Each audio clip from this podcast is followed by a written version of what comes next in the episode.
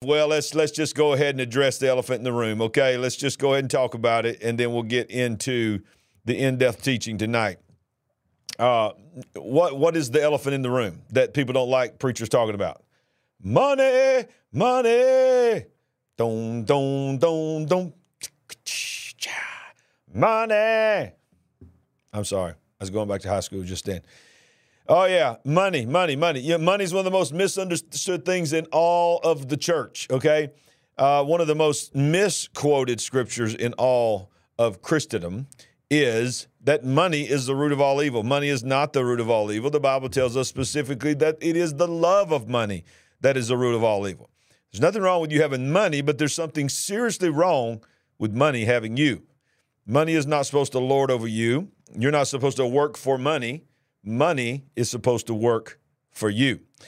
And that's the system that God put in place. That was not the system that uh, prosperity preachers put in place. I'm not a prosperity preacher. You've been following me long enough. If you're if you ever watched this show before, you know I'm not a prosperity preacher. I'm not going to get on here and talk about money all the time. I very seldom ever do talk about money.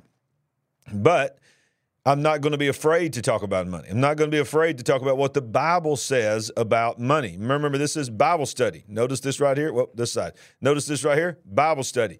That means we're going to study what the Bible says about the subject of first fruits. Now, before we get into it, I want to share my heart on a few things that uh, that I need to just let you know. I want I want to I want to pray for you at the very beginning. I usually pray at the end. I want to pray for you. I want to pray for your family. I want to pray for your finances. Why? Because I know that times are hard right now. It is a difficult time in the economy. And the one thing that you don't want to hear anybody talking about uh, is money. Okay, and that's this is not. Let me just go ahead and tell you right up front right now. I'm not taking up an offering at the end of this show. Okay, it, this is not what this is. This is to help you know what the Bible says about a particular subject, and then you make your your own decision. But but what I want to pray about is I want to pray that scales fall from your eyes and from your ears, and that you listen to the end, you watch to the end, hear me out, and then you make a decision whatever you want to. Don't don't just get mad at one little thing you hear said, or come in here with a preconceived notion that you know preachers should never mention money whatsoever just like people, people say preachers should never mention a political issue and all of that all of that is not true. It's not biblical. Preachers are supposed to be the ones to talk about that because if we don't talk about it, the world's going to talk about it and they're going to give you a false narrative. They're not going to tell you what God's word said about it. You, you know, look, look at what's happening in sexuality. Look at what's happening in in identity politics and all this kind of stuff. It's because the church has been so afraid to talk about those subjects. And so therefore the enemy just steps in and says, "Well, let me tell you what I think about it." So if all you ever hear is one narrative, you'll begin to believe that. So Bible says, how can you believe? How can anyone believe in what they have not heard? And how can they hear without a preacher? I'm a preacher, okay? So tonight, hear me out. Let's pray. Father, in the name of Jesus, right now, I just bind every stronghold, everything in the mind that is a preconceived thing to not be able to have a teachable spirit. We pray that everyone watching this program, listening in their ears, watching with their eyes, that God, they have a teachable spirit because as long as they're teachable, they are reachable. And Lord, I'm not praying, God, that they agree with me. I'm not praying that I change their mind. I'm just praying that they would be open to what your word says and what your promises are for your children. And we thank you in the name of Jesus. Everybody said, Amen. All right. So I know a lot of people are battling a lot of things. This time of the year, we just came out of Thanksgiving. Many of you lost loved ones this previous year. So it was a very difficult time looking at the, across the table, not seeing somebody that you love normally there. It's not there. It's been a very difficult time. You know, as we move into the Christmas season, the time of the live recording, you may be watching this anytime because this is a subject that is a year-round subject. But I record it just before Christmas. And Christmas is a time where people battle depression. They they have to deal with stress. What is one of the biggest reasons during this time of the year, other than the loss of a loved one, that people deal with depression and people deal with stress? It is usually finances. It's usually money. Uh, you know, the majority reason might shock you to know at the core of, of almost all d- divorces, the majority of the divorces, I should say, something has to do with money. Money, money, and then, of course, um, unfaithfulness or, or communication and all that's a part of it. But money is always listed as one of the very highest reasons that marriages fall apart. Um, in, in fact, it's one of the biggest. Religious spirits uh, that come upon people cause them not to want to be, be able to uh, listen to the word of God when it comes to money. Uh, things might have happened to you in your past. You might have been taken advantage of by by a preacher somewhere, some charlatan that called himself a preacher, trying to, you know, drive the finest cars, live in the finest homes, while you know just um, bleeding the people dry. That's not what I am, and that's not what this show is. Um, but it takes money. It takes money for the kingdom to advance. You say, "Well, bless God. If God's in it, He'll do it." Well, okay, you know, uh, do you how do you pay for your house? How do you pay rent? How do you pay your mortgage? How do you buy food? You got to have money. You know, the Bible says a feast is made to make men merry, but money answereth all things. A lot of people are shocked to know that the Bible says money answereth all things. It doesn't mean that money is the answer ultimately to everything. We know that's God. It's not money, it's God. You can have all the money in the world and still be battling full blown depression. We know people take their lives all the time that are multimillionaires. So money does not equal happiness. But when, this, when the Word of God says money answereth all things, He's talking about if you want to buy a hamburger, you got to have money. I tell my church all the time if you don't believe that God wants wants us to talk about money at times, then and, and for us to have a biblical understanding of it, and you don't think that you need money, then you know you got the favor of God on you. You're a child of God. God gonna take care of you. God, God got me. I ain't worried about nothing. God got me. Well, okay.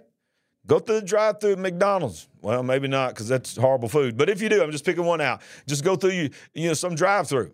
Order the combo. When they say that's going to be nowadays an astronomical amount, uh, $12, $15 if it's by yourself. Uh, two people, $30 sometimes. Well, almost $30.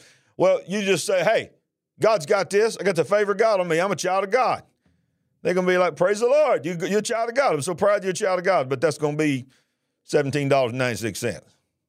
Yeah, but what? But God, God's got me. Yeah, okay. Praise God. Got me too. But I'm going to need $17.96. Are you hearing me? Let me tell you what else takes money the harvest. Now, stay with me because I'm, I'm, I'm, almost through this introduction. We're going to go straight into the, to the in depth teaching. We're going to get some deep stuff tonight. The harvest. The harvest is plenteous, but the laborers are few. Pray to the Lord of the harvest that he might send forth laborers into the harvest. So, you know, plane tickets cost money, gasoline costs money, vehicles cost money. Even if you walk, you know, there's things that you have to have, there's food that you have to have, there's provisions that you have to have. If you're going to go to reach the world, it's going to take finances. Now, on the big picture, let me just tell you, you're not going to you're not going to see me uh, shy away from talking about money, but you're going to hardly very very rarely ever hear me talking about money because that's that's not my mandate for this show. But tonight is Bible study.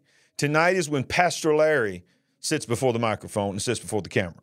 Okay, this is not the big picture live Monday night. This is not breaking news, Kingdom Intelligence Report. All of them are based on the Word of God. We're never going to shy away from it. But here on Wednesday night Bible study, Pastor Larry Ragland's in the house. So I'm going to talk to you like it's an online church tonight because for many of you, I am your pastor. And uh, so I'm going to help you as your pastor. All right, so let's get into this. Um, it may surprise you to know that Jesus, Jesus himself, talked more about money than any other subject money and possessions than any other subject. He knew this subject, money, would bring such strife in our lives, but it could also bring such blessing in our lives as well. Let's, let's look at the Word of God here, real quick, and let's see what the Word of God says right here. It says, uh, New Living Translation, Matthew 6 24. I, I like this translation. And please don't get in a big debate about that on here as well. Just li- let's listen to the Word of God. No one can serve two masters. I'm, you'll see why I love this translation uh, on this particular verse. For you will hate the one and love the other. You will be devoted to one and despise the other. You cannot serve both God and money. King James says mammon, but mammon means money. Let's look at it again. Let's read it again and get, get what it said. No one can serve two masters, for you will hate one and love the other. You will be devoted to one and despise the other. You cannot serve both God and money. Now, why is that important? Because he didn't say you cannot serve both God and the devil. He says you cannot serve both God and money because he realized that most people, not all, some, some openly embrace worshiping the devil, but most people are not going to be like, I'm a devil worshiper. Okay? Yeah, I get up every day, I worship the devil. Although, if you're not worshiping God, you're going to serve one or two gods. But the way many people serve Satan and his agenda is that they serve money. They are driven by money. They are infatuated by money. Money takes over their life. Uh, so God knew that. God knew that man was going to make a decision at some point in their life between either believing God or believing in money, which really means you're going to believe that God knows what he's talking about when he tells you what to do, or you're going to find your own way to make your own way. But if we're going to see God move, and we're going to be a remnant church, and we're going to see the power of God sweep all over this world, and we're going to be a part of that remnant that's rising, it's going to take a tremendous amount of finances to influx the kingdom of God and for us to accomplish what He wants us to accomplish. Like I said, I'm not taking up an offering. That's not what this is about. This is just trying to show you what the Word of God says, then you make your own decision. But when it comes time to end times prophecies, when it comes time to end times, he says, This gospel shall be preached unto all nations, and then the end shall be. It's going to take finances. So let's talk about a couple of principles here as we get ready to understand what is the topic of first fruits. I'm not talking about, I'm going to briefly talk about tithes and offerings, but this is a teaching on something called first fruits. Okay? Um, now, first fruits, the, in order for you to understand, really, quite frankly, the kingdom, the, the entire principle of giving and being blessed is based on sowing and reaping. In fact, the whole earth was built on something called the law of sowing and reaping. I'm not telling anything that the Word of God does not tell you. God teaches us that at the very beginning, in the garden, when all the things went down and Satan was cursed and the ground was cursed, God said, as long as this earth remains, seed, time, and harvest will remain. So, a principle in the natural, if you got to plant corn to get corn, whatever you sow, that shall you also reap, was a kingdom principle from the very beginning. The law of sowing, reaping was in from the very beginning. Now, when you when you really want to talk about first fruits, and you look at the story of Cain and Abel, you will see the principle of first fruits coming. Uh, God's Genesis teaches us the first fruits of Cain and Abel. Uh, they brought an offering. Abel brought the firstborn. God wants to God wants to bless us, but and there's nothing wrong with God wanting believing that God wants to, to bless us. He died for us to be blessed. But watch this. The Bible said he did not have respect for a uh, for Cain's offering. He had a respect for Abel's offering, but not a respect for Cain's offering. Why? Because Cain did not bring a first. Abel brought the first of the flock.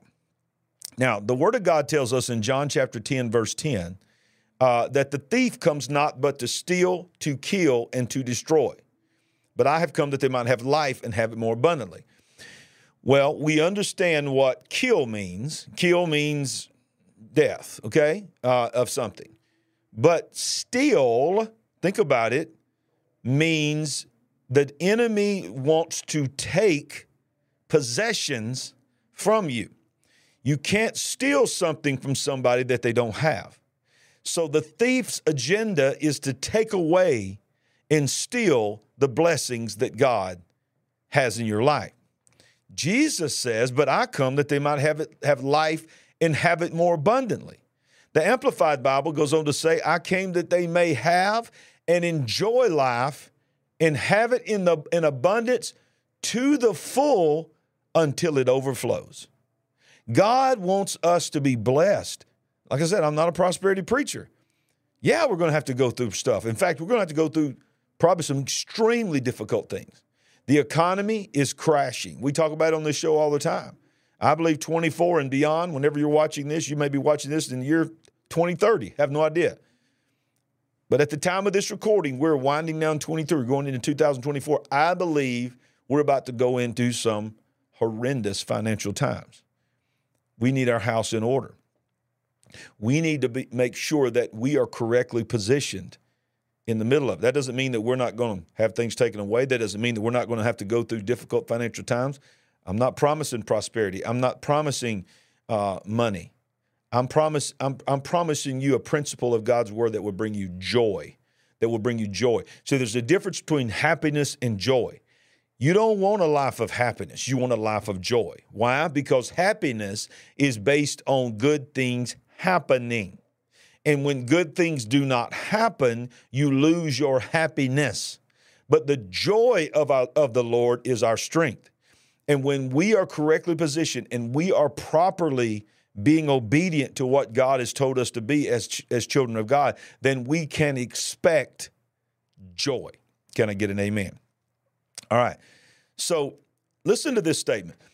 We really continue to think that we, we, we say things like, we don't have enough. I would if I had more. But we don't have a provision problem. Do you know what we have in the church? We have a revelation problem. We do not have a provision problem because our God owns the cattle on a thousand hills. I mean, there's, you know, eh, if you, you ever you ever picked up the cushions in your couch and found spare change, and of course nobody carries change anymore, but you know, used to you'd pull that couch cushion up and there'd be spare change fell out of people's pocket. I always I've got this. I need new material, y'all. I've been preaching for a long time, but I've I've been saying this for years. You know, God's got more spare change in the cushions of His couch in heaven than the whole world needs to even function. Our God is enough, okay? Our God is the great supplier, He is our provision. We do not put our trust in horses and chariots. We put our trust in, in the name of the Lord. We put our trust in God. But God wants his children to take be blessed. That's what the favor of God is. The favor of God is not reserved for the world. I hate to break this to you, but if you're not a child of God, the favor of God is not applicable to your life. Now, you may feel the, the residual and the runover of the favor that's on somebody else's life, but the favor of God is for his children. And, and, and there's principles. He says, Draw not to me, I'll draw not to you. Give, and it shall be given to you. That's the principle of God. Okay? So the favor of God. So look at this way in favor. I said we don't have a provision problem. Look at this on when it comes to favor. You, know, all the parents and the grandparents out there can remember this. When your when your baby or your grandbaby finally gets to the age where they they can open the refrigerator themselves and they and, and you know they they don't want to ask to pour you get you to pour them some milk. They want to pour their own milk. They big now. And, and you know they, they figure out a way to get that milk out and get the top of that uh, milk jug off and they start pouring and it's just amazing because they just love seeing that milk go in that cup and all of a sudden the cup fills up and it don't process them how to slow down and hold that up they just keep pouring. Next thing you know, you got a mess. Okay? Well, you walk in on them, they're laying in the floor, they're sitting in the floor, and they're just pouring milk, and milk's just everywhere. To the to us, because we're not thinking like a child anymore, we think that's a waste. We think that overflow is a waste. But to God, that is a perfect example of favor. God does not want us to just pray that we just have enough. That's a selfish prayer. Why would you pray, God, I don't want, I don't want nothing but just enough, just enough to, to get by with what I have? Because what you're saying when you pray that you just want enough is that you're saying, I don't want to help anyone. I don't want to feed the homeless. I do not want to take care of the downtrodden. I do not want to send money to other countries and missionaries and help plant churches and, and propagate the gospel. I don't care about all that. I just want to make sure I'm taken care of. It's a selfish, selfish prayer. God wants us to be blessed. And that does not mean you're going to be driving a Mercedes or have an airplane. That's not what I'm teaching here. See, it's not so much that what we're doing is wrong as much as it is what maybe we're not doing enough things right. Now, I know we can't earn God's favor, and I know we can't earn God's blessings. Don't push me back on that. But there are principles in the Word of God that God says if we do these things, it opens up things in the kingdom that are reserved in favor. Now, most people believe that the first fruit is the tithe. a lot of people, and I, am beginning to believe almost everybody in the body of Christ. I know it's not true, but if you if you believe what you read online, seems like no Christian anymore believes in in tithing as a principle. They just believe that's Old Testament. Bless God, I'm in the New Testament. I don't need to be worried about no tithe. Don't you talk to me about no tithe. Tithing is another teaching tonight. But let me just tell you this: first fruits is not tithe. So if you think the tithe is a first fruit, it's not biblically accurate. In fact, the Bible teaches us that first, first fruits, tithes, and offerings are three distinct things with God. Three distinct things with God. Well, I don't believe that. I don't believe that. Well, okay, let's see if you don't believe the Word of God. Um, let's see here. Is that on here? Is that, is that my scripture? Dun, dun, dun, Everything just got messed up. Sorry, sorry, sorry, sorry. Stay with me. Stay with me. Don't leave me yet. Don't leave me yet. All right. So, uh, why is my Bible not coming up? Y'all, my app messed up. Where's it at? Give me my Bible. All right. All right. Hang on. Hang on. Stay right there where you at. Stay right there you at. Bring my Bible app back up. There we go. There we go. All right. So, uh, Nehemiah chapter 12, verse 44. Stay with me. As, as I said, the tithe, offering, and first fruits have always been three separate things with God. Nehemiah chapter 12, verse 44 says, At the same time, some were appointed over the rooms of the storehouse. The rooms of the storehouse. For the offerings, comma, the first fruits, comma, and the tithes, comma. Now let's go back. I know this is Old Testament, but you got to understand something. This is teaching us the principle of, you know, God doesn't change. You know, you may have the belief that tithing is an Old Testament principle and it's not a New Testament principle, but if we're going to discuss tithe, is tithe the first fruit? If we're going to discuss offerings, is offering a first fruit? Then we need to look at the original time that these words were used. Let's read it again. Nehemiah chapter 12, verse 44. At the same time, some were appointed over the rooms, plural, rooms, meaning there was a room set aside for the offerings, one room set up for the first fruits, and one room set up for the tithes. To gather them in, in from the fields of the cities, the portion specific, uh, specified by the law for the priests and the Levites, for Judah rejoiced over the priests and the Levites who ministered. Wow. So we're asking the question tonight, we're, say, we're making the statement, we need to understand first fruits. And the question and the title of this show is Is tithes first fruits? Well, it is not first fruits. Tithe, the word tithe in itself means 10%. Like I said, this is not a teaching on tithes, whether tithes are mandated in the New Testament or not. We're just defining terms. Tithe means 10%. By the way, for those of you that think that tithing really just means anything that's in a tithing envelope, you can't take 5% and stick it in the tithing envelope and stick it in the, in the bucket, and all of a sudden it magically becomes 10%. That those those envelopes in your church are not magical and supernatural, okay? Tithe means 10. It means 10%. You can't make it anything else. Okay, whether you tithe on the net, the gross, whatever, that's between you and God. I got belief, my own beliefs on that, but tithe means tenth. Okay, now what is an offering? These are the only times I'm going to teach about these. The rest of the teaching will be on first fruits. What is an offering? An offering, in biblical terms, is a gift above the tithe. That's why it's called tithes and offerings, not just offerings. Offering is a gift above the tithe. Now, listen, if you're going by Old Testament uh, terms here, for those that don't believe it's in the New Testament, we're all still good, what I'm about to say, because this is Old Testament. The Bible says the tithe in the Old Testament, he says, is holy unto God. It is mine. Malachi chapter 3 says, Will a man rob God? Have we robbed you, Lord? He says, You've robbed me in tithe and offerings. Okay. So bring your tithe. Okay. So the tithe is holy unto God. That's what God's word said. The tithe is holy. So therefore, it's not yours to begin with. The offering is yours, and that is your gift to God.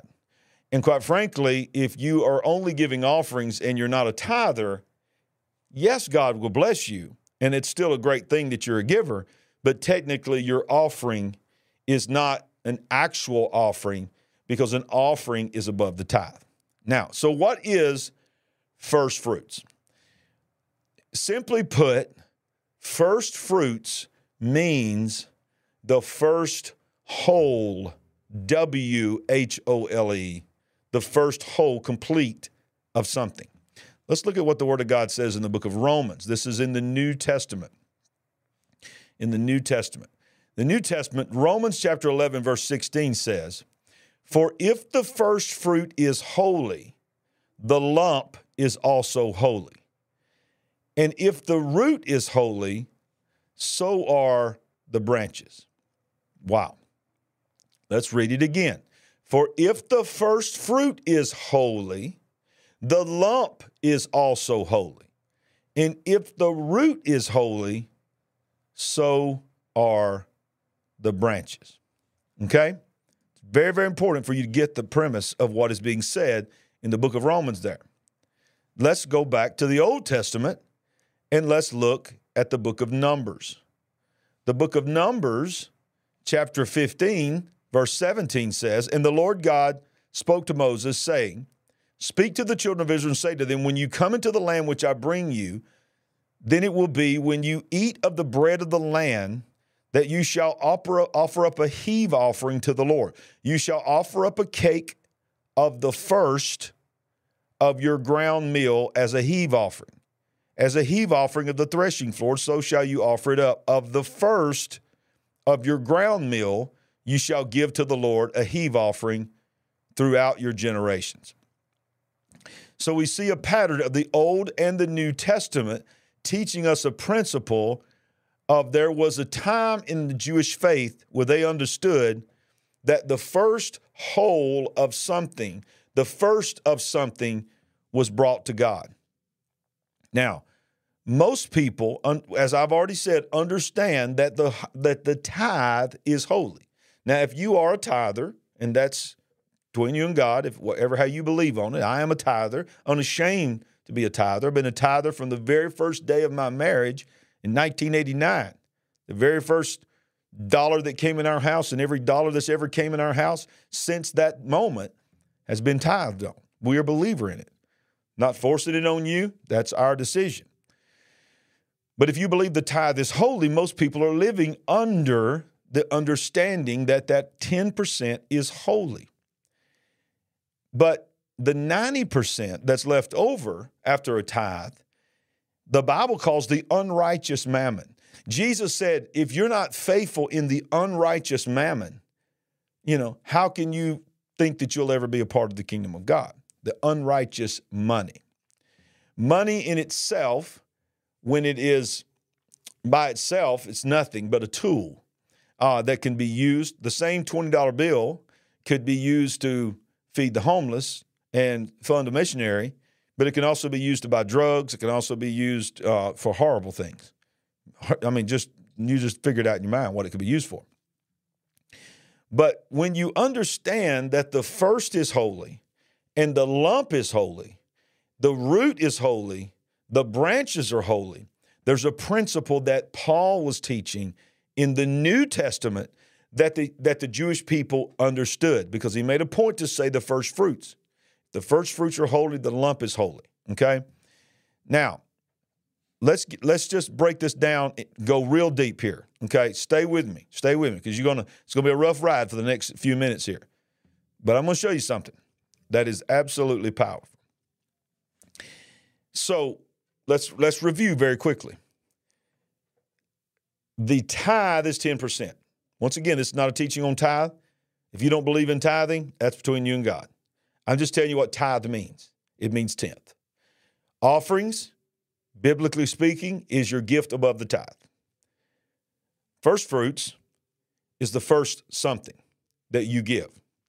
Quite frankly, if you want to go letter of the law, if you're a believer in letter of the law, you don't have to be. I mean, well, I mean that's what, that's what I'm saying. You do whatever you want to do, but if you believe, thus saith the Lord, then then you understand that ten percent tithe, uh, the offering above that, and the rest of that is basically yours to do whatever you want to do with. Okay, if you're if you're led to the law, but now understanding that the tithe never was your was before is very important for you to understand this next scripture. Proverbs chapter 3 verse 9 says this. Honor the Lord with your possessions. Honor the Lord with your possessions and with the first fruits of all your increase. So your barns will be filled with plenty and your vats will overflow with wine. Honor the Lord with your possessions and with the first fruits of all your increase. Now, here's what you got to understand your possessions is not what belongs to God. You can't honor, tithing is not honoring the Lord. Tithing is returning in obedience to God what has already been declared is his. So you're at the very least, your offering above your tithe is yours.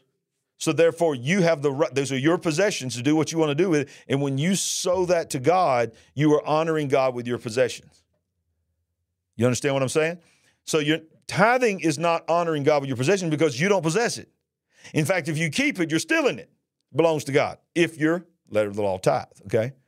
There again, I know I might lose some subscribers tonight. I hope not, because I think you should you should have followed me long enough to know that I'm not a money hungry preacher, okay?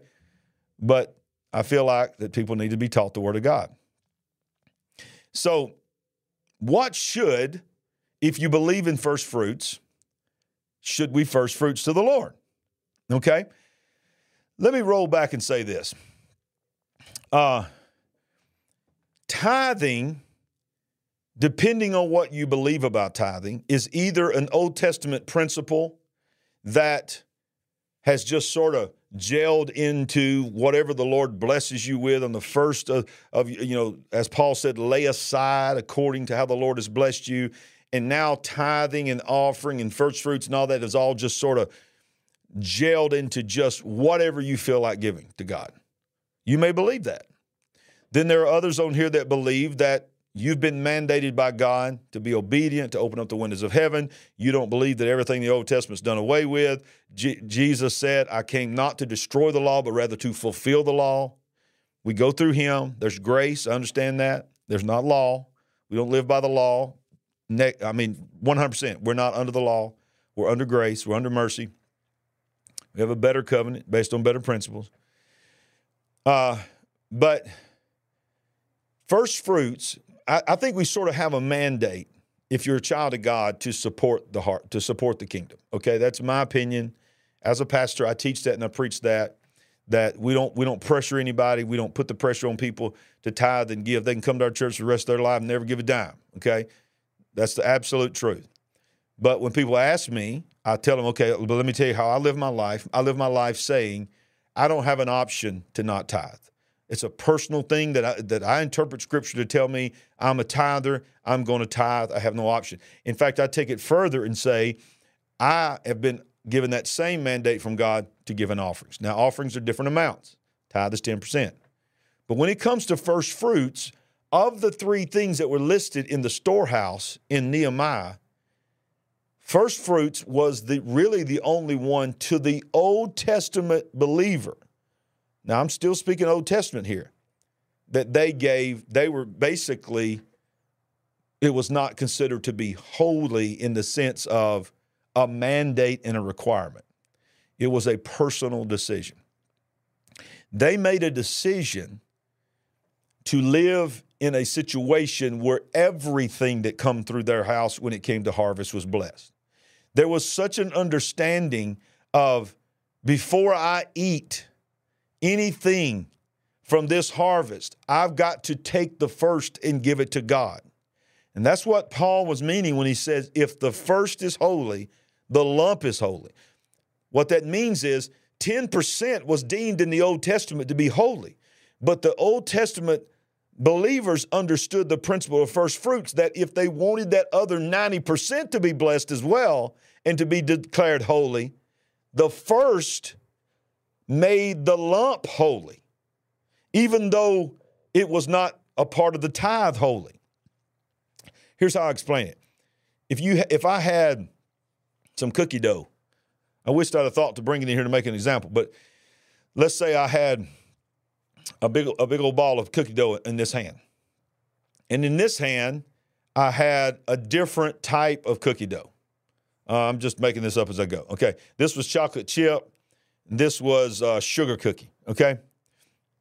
Well, if I was to take a little bite of the, of the chocolate chip, it would have a certain taste to it. Take a little bite of the sugar cookie, have a little taste to it. Now, the sugar cookie part in this hand is much smaller than the big lump.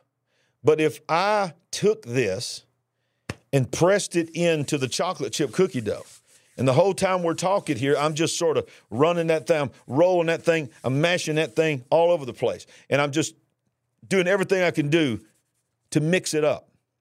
Well, guess what? It's almost impossible for you, it is impossible for you to go back into that lump and pull out the sugar cookie dough. It's now all in it. So if the sugar cookie was holy and the, the chocolate chip cookie was unrighteous mammon, what God is teaching, whether you believe this principle or not, I'm just helping you understand what first fruits means, is that when they took the first little bit and put it into the whole harvest, the whole harvest became holy. The whole harvest became holy. So the lump if the first fruit is holy and is put into the lump, the lump is holy. If the root of the tree is holy, then it's sending up holiness to the branches. So if you start out every year, if you start out every season right, I'm not saying everything's going to be perfect. I'm not saying everything's going to be hunky dory, but God said there's a principle that if the first is holy, the lump is holy. So the whole principle of first fruits is it's harvest time. So therefore, I want to have the blessed, the most blessed harvest for my family as I can. So if my harvest is chickens, I'm gonna give my first chicken, my first set of eggs to the house of God. I'm gonna take it to the house of God, and I, before I ever eat an egg, I'm gonna, I'm gonna make sure the house of God is taken care of. And God says when you do that, there's a supernatural principle that comes into play that those chickens and those eggs after that is holy. Come on, even though you didn't bring them to the temple, even though you kept them and you ate them yourself. So the first fruits means it's the first something. It's the first something. Now, back in bi- biblical times, it was it was fruits and vegetables, or it was oil, or it was a drink offering, or it was a lamb, or it was a bullock. Have you read the Bible? That's what it was. Well, that was all done away with through Jesus Christ. Okay? There's nobody coming to the temple and, and bringing blood sacrifices anymore. Jesus became the lamb that took away the sins of the world. That's what he meant by it is finished. Okay? Jesus did not destroy the law, he fulfilled the law. He did not do away with the need for there to be a priest. Some people think he did. No, he became the priest. He is the priest forever after the order of Melchizedek. He didn't do away with the need for the blood of a lamb. He became the blood of the lamb. His blood became the blood of the lamb. He became the lamb of God that takes away the sins of the world. There's so many things in Scripture that we think was did away with. Jesus just fulfilled it and became it. But the principles that he put in place that go back to the garden, he said, as long as the earth remains, seed time and harvest will remain. In other words, there's a principle. Even in the New Testament, Paul talks about in Galatians God is not mocked. Whatever man sows, that shall he also reap. Scripture tells us Jesus said, For what measure you forgive or you meet, it shall be meted unto you. Draw nigh to me, I'll draw nigh to you. It's a process of exchange. But we work so hard. So many people have deconstructed their faith, and so many people are, are just, you know, they're just so militantly against any kind of teaching on giving because it's been abused. I'm first admit it. Preachers have abused this. It is preachers are the problem here. I get it. But you don't throw out the principles that God repeated in Scripture. You say, well, we didn't repeat the word tithe. Yeah, he actually did. Uh, not the way that some preachers might think that he that he did, but the Bible says that he he didn't condemn the priest that bragged about all that they tithed on. He wasn't condemning the tithe. He was condemning the fact they were bragging about their tithe. In fact, if you want to really get right down to it, he was bragging on a woman that gave everything she had. Yeah, we we we we zoom in on the fact that it was just a couple of pennies versus the big money preacher who had all the money. But we forget the fact that he's bragging about 10%, she's bragging about everything. She gave everything she had. When the church began as an early church. They sold all of their possessions and gave it all for the sake of the cause. You know, yo, I want to be like the New Testament, early New Testament. All right, sell your house, sell your car, and just distribute it to your neighbors. Show up at church and just start handing out money. That's what they did. It's in your Bible. So, you know what we do at our church? We do something that is um, it's unique, and we've been doing it in our church for years. And we don't force anybody to do it. We take the month of January because here's the reality. Back then, it was your first fruits was wheat. It was all these different things. Well, nowadays we don't we don't buy and sell with wheat. We don't buy and sell with chickens. Now there might be some people watching right now that still does that around the world. I'm sure that there are people watching us right now that do still barter things like that. But for the most part, the world is op- operates off of currency, off of money. Money is now the currency, cash, coins, digital, CBDCs, and all the stuff that's coming. That's the currency of the world now. So, and we don't necessarily, the majority of people, the super majority of people, almost all people are not working in the fields. So it's not like there's a harvest time and then all of a sudden everybody's out in the fields, you know, plucking, picking the corn, and all this kind of stuff, picking the green beans, and and every, like it was when a lot of y'all was growing up. Your grandma was growing up, your grandpa was growing up. So there's not really harvest seasons. So therefore, we we start thinking about okay, well, what if we were going to do a first fruit? When would it be? There again, I'm saying it's completely optional. If we're going to do a first fruit in our life, whether it's going to be in a church or online ministry, um, in your community, something that you feel like you want to give, something significant that you want to give to a ministry, to a homeless shelter, to whatever it is you want to give. It's it's that right that part right there. You the bottom line is you're giving to be a blessing. Here's the reality. When's the first best time to do it? When is the time of the year that everybody feels like it's new? Of course, it's January. So January is when when the when the clock turns over at midnight, everybody's talking about New Year's resolutions, making a new year. It just sort of, it's, really nothing supernatural about it. There's nothing, it's just another day. But in our mind, we feel like it's something new. Going to lose weight starting on January 1. We're going to start jogging, exercising January 1. You know, all these kind of things. So, what we do in our church is we take the first month of every year and we say, if you want a first fruit, bring the first something the first something, your first sale, your first uh, commission, whatever it is. It's, it's up to you. And you bring it. But when you bring it, bring it with expectations that if the first is holy, the lump is holy. So we tell people write down on a piece of paper the big things that you're believing God for to happen in that year. One or two really big things. Write it down bring it with that first fruit, and you're not buying anything, you're not purchasing anything, you're, you don't have a better shot getting your prayer answered because you brought, but but bring that first fruits along with an expectation. And I'm telling you, I can't explain it, but I'm we have seen miracles. We have seen debts paid up, mortgages paid off. We've seen promotions come out of nowhere. We've seen people healed, delivered. I'm not saying any of that was bought. I'm just saying that God honors honors obedience. Okay? So so usually about this time of the year, I take one night or one day at our at our one one Sunday morning and I teach on this principle because I want new people, new believers to understand the principle and to make their own decision. And I just got to thinking about it. Um, this this is an online church. Some of you call me your pastor. Many of you call this your online church, whether you're watching it live around the world or on, on replay. And I think if it is your church and I am your pastor, then I think you want your pastor to tell you what the Word of God says about just about any subject. And that's what I'm doing tonight. I'm telling you that God, you can't buy anything from God. Okay, you can't purchase a miracle. You can't purchase a new house. You can't purchase a better marriage. You can't purchase your deliverance. That is not what's being taught here.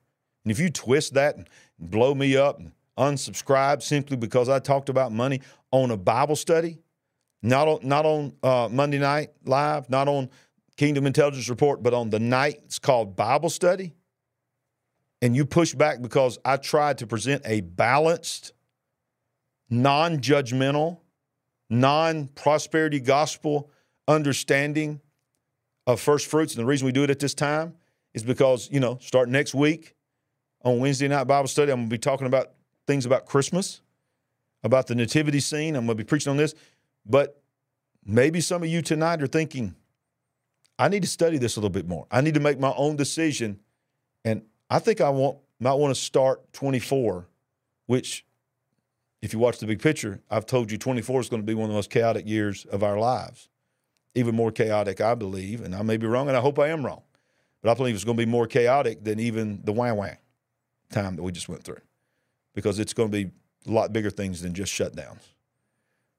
So if there's ever any time that for me, my decision, and I'm not putting that mandate on you, but for me as the as the man of my house, that I want the lump to be holy and the branches to be holy, and my house, everything that comes through my house to be blessed and holy, that I promise you, I'm gonna make sure that the first is holy.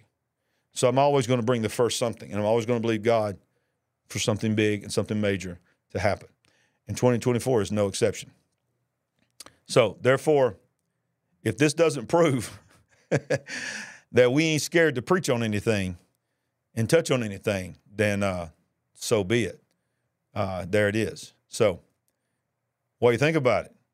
Comment. You ain't got to agree. Let me know what you think. I'm sure you will going back to read the live chat and go, go back and read the the uh, comment section. Uh, if you haven't already hit that subscribe button, I got so fired up it didn't hard to talk about it tonight. Go ahead and hit that subscribe button right now. Hit that like button. If you're watching on Rumble, watching on Facebook, remember, make sure you subscribe at YouTube. Everything's on YouTube. Uh, most things are some of our live most of our live shows are on Rumble, on Facebook. This is it. This is it other than some breaking news things that I'll do on face on Facebook, this is it. So if you want in-depth teaching and you want your eyes to be opened to what is really going on in the world, make sure you go to YouTube and hit our subscribe channel. Let me tell you something real quick before I go. Please don't leave yet. Please don't leave yet because this is important. Some of you are going to know what channel this is that I'm talking about. I'm not going to I'm not going to name the channel, but a channel that is very prominent in the world in which Sandy and I live. We watch and we study and we follow people that gives us information. It's very, very, very well known. Woke up this week, no strikes whatsoever, no warnings. His YouTube channel was gone. They removed it. Now he was covering some things in Maui. He was covering some things that I won't even mention now, and we still don't know why he was gone. But he was deplatformed and he was gone. He lost every one of his videos. This guy's been. This guy's puts a video out within hours, it's tens of thousands of views. Okay? Millions of people watching. His channel was gone.